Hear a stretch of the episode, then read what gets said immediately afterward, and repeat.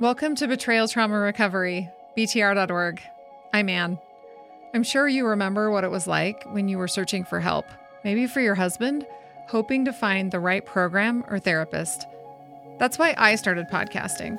I supported my husband through seven years of pornography addiction recovery, and not one therapist during that time told me I was experiencing emotional and psychological abuse and sexual coercion. I didn't want any other woman on the planet to be in the dark. If you're like me, one simple, anonymous way to help spread the word is to click follow or subscribe on your favorite podcasting app. While you're there, every five star rating also makes this podcast more visible and will help save other women from getting the wrong kind of help, like a couple program that'll make this type of abuse worse. If you've already purchased a copy of my book, Trauma Mama Husband Drama, please circle back and give it a five star rating. A lot of women are searching for books about betrayal trauma, and Rating Trauma Mama will help them find this podcast, which is free to everyone. If you're like the majority of my listeners, you're experiencing the type of abuse that's invisible and difficult to wrap your head around. Your husband is using porn or having affairs or lying to you, and you're getting the same bad advice about how to improve communication or your relationship. If you need real support, check out our daily group session schedule at btr.org. We'd love to see you in a session today. We have a member of our community. We're going to call her Paige on today's episode. Welcome, Paige. Hi, thanks for having me. Paige came on today's episode to address a variety of topics, and we're going to start with armchair pathologizing of victims. So, Paige, what is armchair pathologizing? It is when people are labeled with a disorder or a diagnosis with without actually having had interactions or contact with a provider or advocate. Can you give some examples of that? One great example is we see it a lot with celebrities where you have experts in psychological fields say, oh, well, this person obviously has, you know, narcissistic personality disorder, or this person's presenting with borderline personality disorder when these professionals don't have a relationship with these individuals. So they're just observing things from the outside and not actually treating them in any capacity, which makes their statements unethical. We see it a lot in the betrayal trauma community where, oh, well, you're just not healed enough, or you're just triggered because you're not healed especially when women are countering the narrative that they are codependent or trauma bonded or any of these victim blaming labels and they're like no that's not the case. Like i'm actively being abused and this is why what you're saying is harmful and perpetuating that abuse and that abuse mindset and then they're just dismissed as not being healed that they just don't understand because they're not healed they're triggered. So many people say that if you're angry, it's because you're not healed. It's not that you're actively being abused, it's that the abuse happened long ago and you're still making a big deal out of it and you shouldn't be. Exactly. It's really amusing to me because a lot of the women that I interact with the betrayal community that have gotten to that place where they're like, yeah, this is really harmful language. This is a systemic problem that needs to be addressed they are some of the most healed individuals I've met because they're really putting in that inner work and they're not doing a lot of the bypassing that, you know, we're kind of given as therapeutic or healing modules out there. I think it's interesting too if the more healed she gets, the more likely she is to set boundaries, for example, or to know what she wants or to be more confident. Oh, absolutely. If she's like, I'm upset about this, this is frustrating, and I don't want to talk to you about it. So will you please leave my presence? People might be like, Whoa, what's wrong with her? She must be really traumatized. She can't even handle a conversation instead of realizing like no she just doesn't want to deal with this anymore she's done and she's actually more healed than she was before that she's able to see what's going on separate herself from it more quickly there's that form of healing that people might think oh she's not healed when she really is very very healed There's also when she's being actively abused, so she can't be healed. And they're saying you're not healed enough when that's probably actually true, except for they're not enabling her to be healed because there's still ongoing abuse. Yeah, when you're still experiencing that ongoing abuse, you are going to have parts of you that are just being re traumatized. But that doesn't necessarily mean that a advocate or provider telling you that you're not healed isn't you know dismissive of reality. Totally or that it's useful. If anyone's going to tell you that you're not healed it should be you right? You should be the one mm-hmm. that gets to decide how that goes. I remember someone telling me i'm sorry you're not happy. It's like the classic misogynistic like you need to smile more and i thought well i am happy. I that doesn't have anything to do with this other issue, right? I can be happy and also be acknowledging that there's harm going on at the same time. Yeah, and that's why our language is really important and why the pathologizing is so harmful. It's like when we're talking about experiencing something, instead of using the word but, use the word and. Like, I'm happy and I'm still traumatized by this instance that occurred uh, rather than but. A lot of it roots back to our language and how powerful our language is, especially when working with and experiencing this level of trauma and abuse. With this in mind, how can advocates better help victims of betrayal trauma, victims of emotional and psychological abuse? I mean, I think the biggest part comes with acknowledging that historically the models that we have in psychology are steeped in misogyny and the abuse of women. So much of psychology is built on a foundation of pathologizing women as being unstable, hysterical, and we need to move away from that, which is why the language that we use is important. Somebody may say, "Well, I identify with being trauma bonded." You know, that that felt empowering to me to realize that I was trauma bonded where as they move through the process they find, "Oh yeah, that totally is really blaming of victims in its core and essence." It's like with BTR, naming the abuse for what it is and naming the abuse as a choice is very empowering because we don't have to revert to pathologizing, which historically for men being pathologized excuses abusive behavior. And we can just own that this is a choice. I think moving away from those models and unlearning a lot of what is taught. I know with my own provider teaches at the collegiate level and even she was unlearning a lot of harmful and victim blaming models. Being teachable, right? And listening to victims and listening to those people who are living these experiences. Well, and just believing them. How hard is that? How hard is it when someone says, "Actually, I'm doing quite well, thank you," for someone to say, "No, you're not." You know, it's a little, it's a little presumptive. I agree that it's all steeped in misogyny of oppression of women, and also that women are property, so they're like an extension of her husband rather than an individual. I love the book "The Woman They Could Not Silence" by Kate Moore and one of the interesting things about that is they put her in an insane asylum because they couldn't figure out why she didn't love her husband. Like, you should. And she had so much like hatred of him because he was abusing her and because he put her in an insane asylum. And they were like, well, she has to stay here because she should love him and be grateful for him. It's really just a vicious cycle. When it comes to armchair pathologizing, if it is so unethical, as a whole, why do so many providers and advocates do it without even realizing it? I think it's that ego default that I know more than you. I, I've taken more classes. I've gotten more certificates. I have more letters after my name.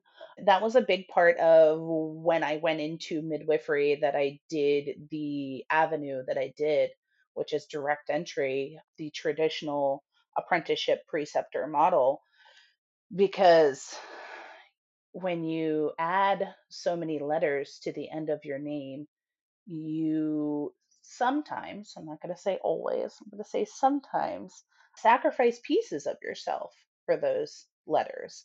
And so your ego is sensitive to those challenges. Well, I've done all this research and I've done all this reading, and you are obviously this unhealed victim. So you don't know as much as I know. That's a big part that I've witnessed. Um, people have a hard time hearing others' truths. Like, I can acknowledge that people are going to have different experiences of my spouse, but to minimize the betrayal that I've experienced because he's a nice guy. As she puts that in quotes, right? Yes, yes, exactly. Air quotes for that is the ego at play. Like, I don't want to believe that I've been tricked. I don't want to believe that I've been, you know, bamboozled. And we don't want to believe that we've paid thousands of dollars towards an education system that is flawed, that, you know, is inherently based off of the abuse and exploitation of women. I'm thinking of one other issue is that if they have not been through it themselves, them thinking, well, this wouldn't happen to me, so I'm somehow smarter. So I have the answers, not realizing that the only reason it did not happen to them was literally like a crapshoot. Like luck, pure yeah, luck. It had nothing to do with them. They don't know that. They don't know that for the victims, it has nothing to do with the victims either. I do think it's some sort of self protection mechanism. Like, well, I know more and I'm able to see this and I'm able to show her how to get out of it. So that would never happen to me. Not realizing that, no, this very well could happen to you. And it actually could be happening to you right now. And you don't even know it. When professionals have been through it themselves, I think they're more understanding that, yeah, it can happen to anybody because it would happen to them. Well, and when you put gender into play, there are professionals who may have witnessed abuse and trauma in their own childhoods, but them being male in society has given them a different societal experience of that abuse than what their sister or mother or grandmother or whomever experienced and their witnessing of it is not the same as somebody actively experiencing it. Then they might be being abused by default. Like all children of women who are being abused are also abused, right? But the type of abuse they're experiencing and the way they're experiencing it is vastly different than what the wife is experiencing.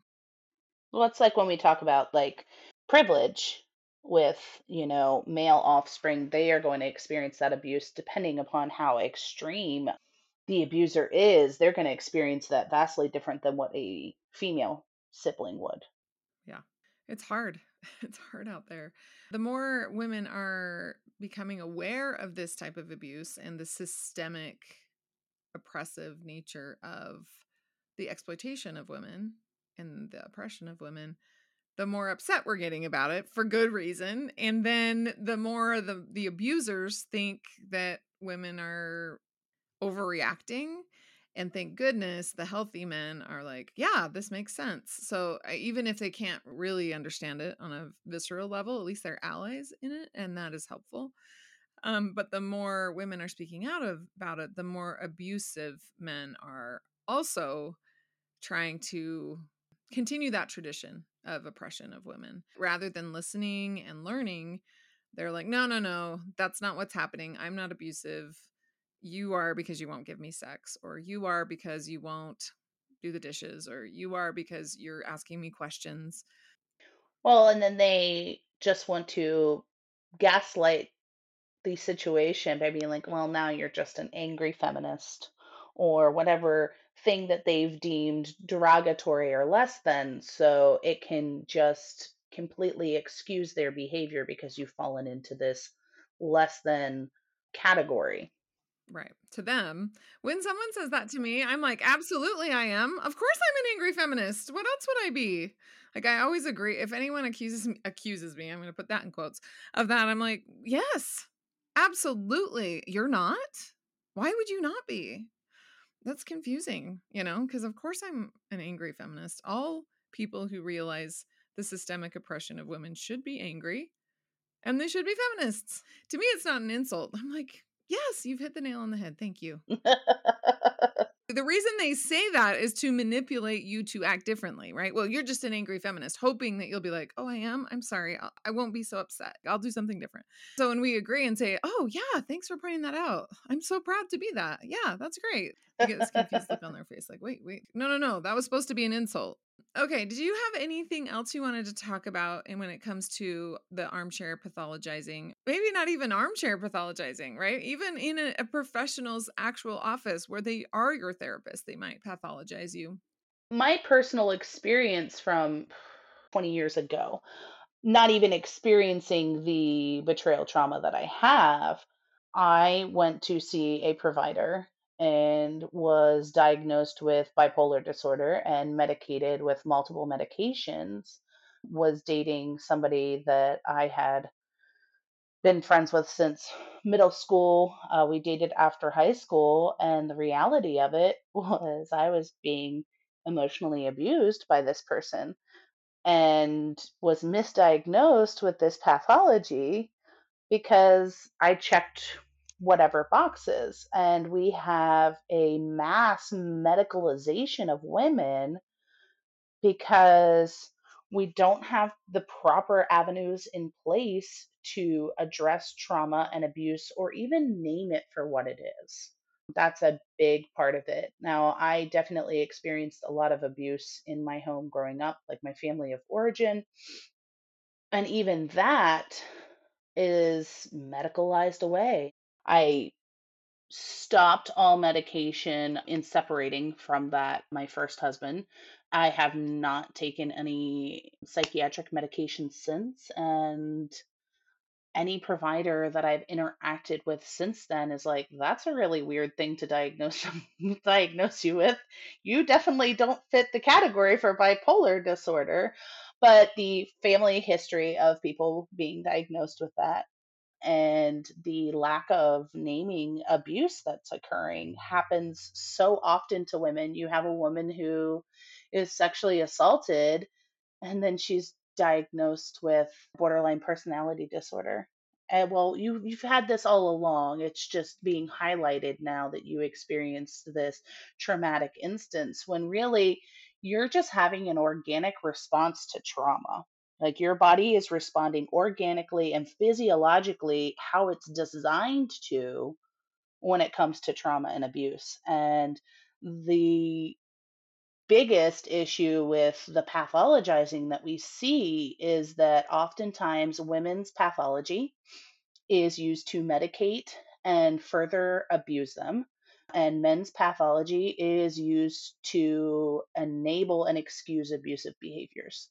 And so we have this societal issue that all goes back to the language that we use, where calling your ex a narcissist or a psycho might feel nice, but let's be mindful of the language that we're using because we're excusing harmful behavior and choice. Mm-hmm. Yeah. Yeah. We've all done that for good reason because they are acting like a psycho. But you're right. It is, especially to other people, it works against you when they don't understand. So, those are types of words that are best used um, in a safe place where people understand that what you're describing is what you experienced and that you're not necessarily diagnosing them as a literal psychopath. Even though they might be acting like that, you are just expressing how you feel. I do think it's helpful for victims, though, to think of them in those terms sometimes. And the reason I say that is because then it does sort of remove the option of thinking that if you just educate them, they'll be able to make different choices. If you say, hey, this is a choice that they're making, which is true, then rather than thinking like, oh, their character is deeply flawed and this is not an appropriate person that I should be interacting with, they think, oh, well, if it's a choice, then I should be able to, you know, get my whiteboard out and explain to them why lying is bad and why it's hurtful. And that gets them caught as well and does not help them get to safety. So I think it's a little bit of a catch 22.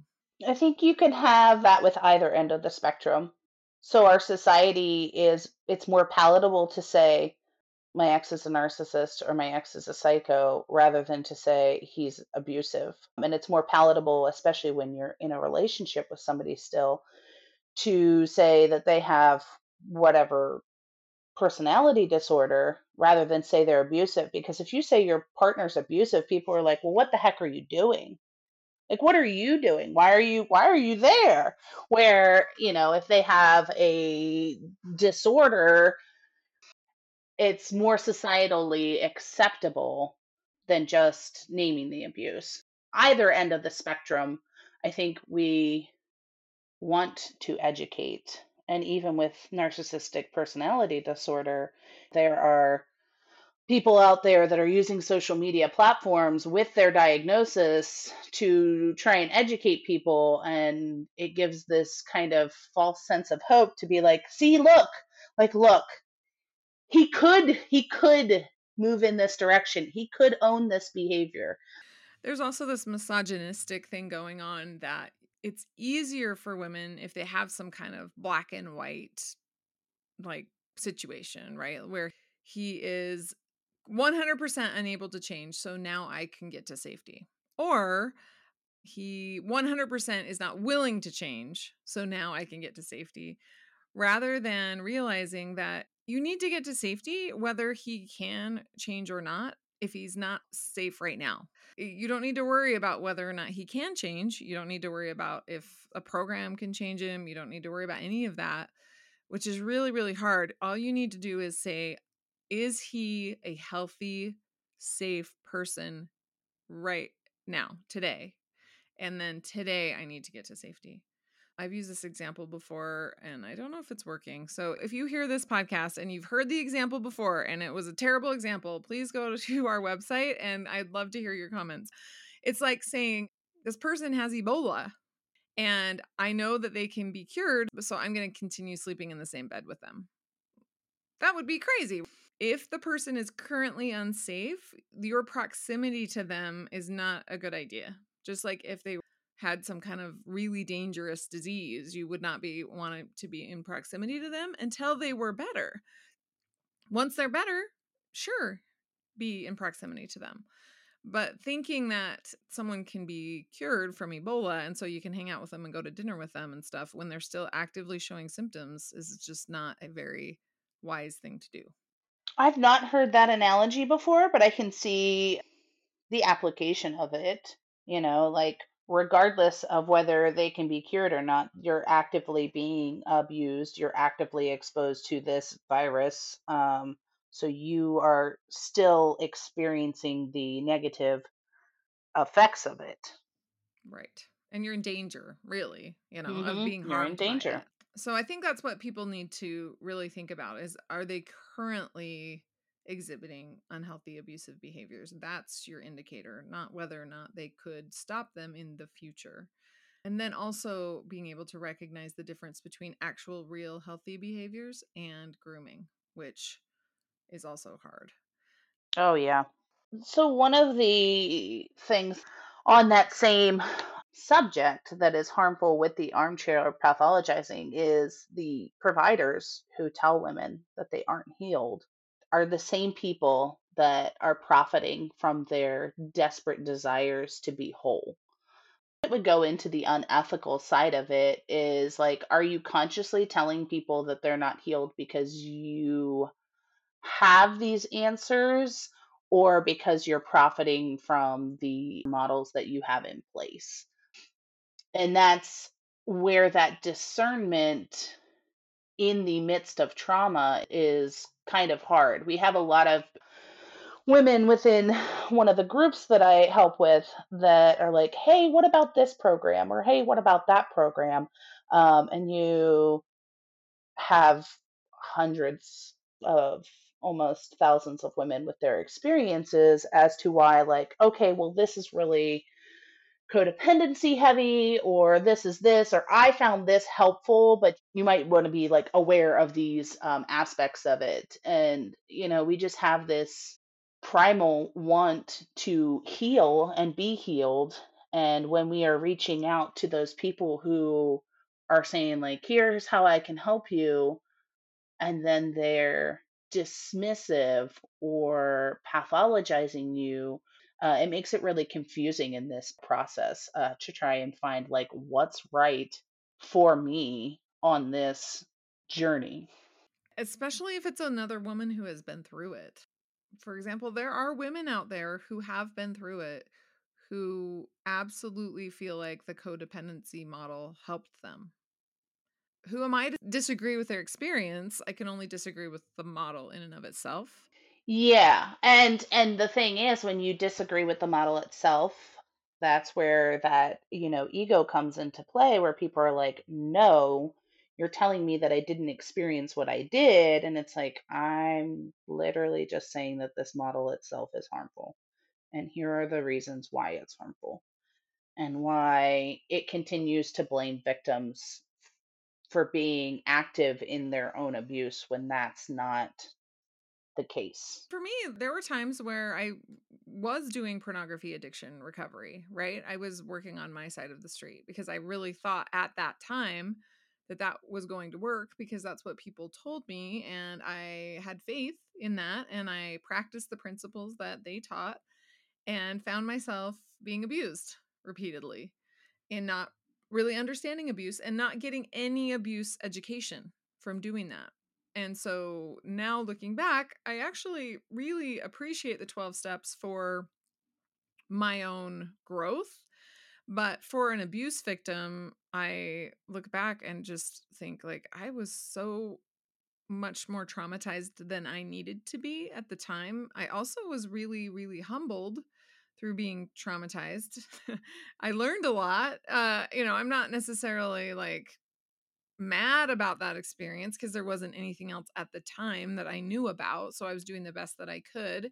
And I think the people trying to help me in 12 step were doing the best that they could too. So I don't think they had like negative intentions. But now thinking back, I'm like, wow, like they really said some things that were super, super harmful. And to have a bunch of victims sitting in a room in a circle, not knowing that they're victims of abuse, trying to, you know, look at their own character defects rather than realizing, wait, wait, wait, we're victims of abuse. We're strong, we're brave, we can get to safety. Just thinking back on that is taking my breath away right now. Like, ugh, like that was just so yucky. We are going to pause the conversation right here and continue it next week. So stay tuned. If this podcast is helpful to you, please help us reach other women by pushing that follow or subscribe button and giving us a five star rating. Thank you for helping get the word out. Your donations keep this podcast going. Go to our website, btr.org, scroll to the bottom, click on support the BTR podcast. And until next week, stay safe out there.